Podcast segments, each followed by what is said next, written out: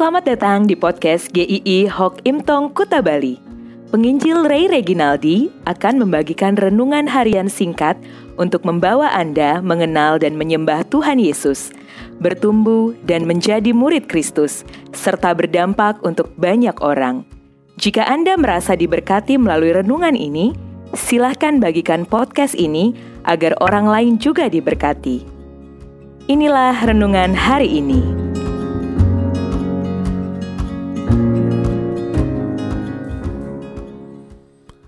Gaul sama siapa?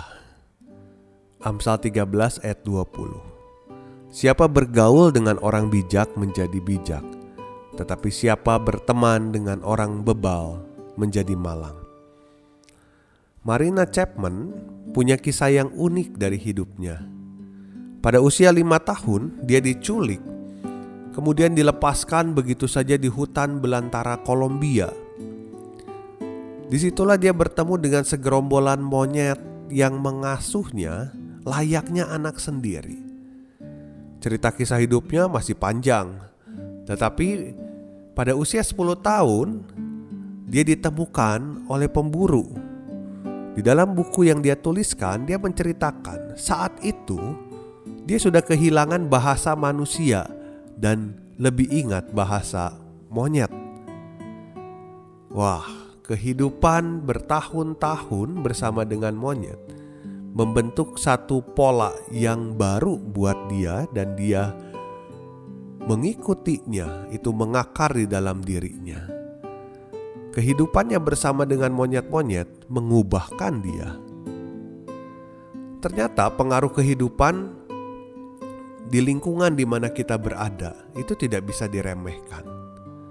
Firman Tuhan berkata, "Siapa bergaul dengan orang bijak menjadi bijak." Bergaul artinya ada perjumpaan-perjumpaan yang cukup intens. Mungkin pembicaraan yang berbobot, juga ada praktek-praktek kehidupan yang disaksikan.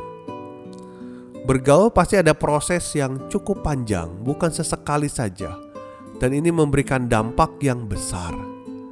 Kita bisa menjadi bijak ketika bergaul dengan orang bijak yaitu orang yang bukan hanya banyak pengetahuannya, tetapi orang yang hidup dalam kebenaran, orang yang hidup dalam takut akan Tuhan, orang yang dapat mengambil keputusan yang benar sesuai dengan apa yang Tuhan mau. Sebaliknya, ada efek negatif dari sebuah pertemanan. Dikatakan, "Siapa berteman dengan orang bebal menjadi malang." Dampaknya serius dan tidak main-main. Kemalangan akan menimpa orang-orang yang berteman dengan orang bebal. Orang bebal bukan orang yang bodoh secara pengetahuan. Secara sederhana adalah orang yang tahu apa yang salah tetapi tetap melakukannya. Orang yang tidak mau berubah, orang yang tidak bisa dinasehati, orang yang tidak bisa ditegur, orang-orang yang tidak mempedulikan apa yang dikatakan firman Tuhan. Ketika kita berteman dengan orang bebal dan menyesuaikan hidup kita dengan mereka, maka itu adalah sebuah kemalangan dikatakan firman Tuhan. Ini karena kita akan menjadi orang-orang yang semakin jauh dari Tuhan. Ini bukan berarti kita hanya bisa berteman dengan orang-orang yang bijak saja, bukan itu poinnya. Tetapi pergaulan itu punya potensi yang besar untuk mempengaruhi dan mengubah kita. Pergaulan kita sehari-hari itu menentukan kita akan menjadi seperti apa. Karena kita biasanya cenderung mencocokkan diri dengan orang-orang yang dekat dengan kita di sekitar kita setiap harinya. Orang yang tadinya tidak suka bergosip bisa jadi suka bergosip. Orang yang tadinya tidak suka menjelekan orang lain jadi suka jelekan orang lain. Ada orang yang tadinya biasa-biasa saja tapi sekarang jadi suka mau menang sendiri. Roma 12 ayat 2 mengatakan, Janganlah kamu menjadi serupa dengan dunia ini, tetapi berubahlah oleh pembaharuan budimu, sehingga kamu dapat membedakan manakah kehendak Allah, apa yang baik yang berkenan kepada Allah dan yang sempurna.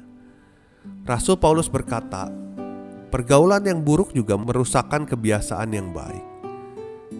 Jadi kita perlu punya lingkungan pertemanan yang sehat, yang bisa sama-sama bertumbuh di dalam Kristus, semakin serupa Kristus. Kristus menyelamatkan kita dengan mengubahkan hidup kita dari kegelapan yang penuh dosa ke dalam terangnya. Maka saat kita berteman dengan siapa pun, biarlah kita memberikan dampak yang nyata bukan dipengaruhi. Biarlah kita peka ketika lingkungan itu mungkin sudah menyeret kita begitu jauh untuk masuk ke dalam dosa dan kita harus meninggalkannya. Kita bukan dipanggil untuk sama dan dipengaruhi oleh dunia ini, tetapi untuk memberikan pengaruh yang berbeda. Para pendengar yang terkasih, mulai besok dan satu minggu ke depan, Anda akan dapat mendengarkan beberapa renungan pilihan yang pernah tayang sebelumnya. Dan biarlah itu juga dapat memberkati Anda sekalian. Tuhan Yesus memberkati.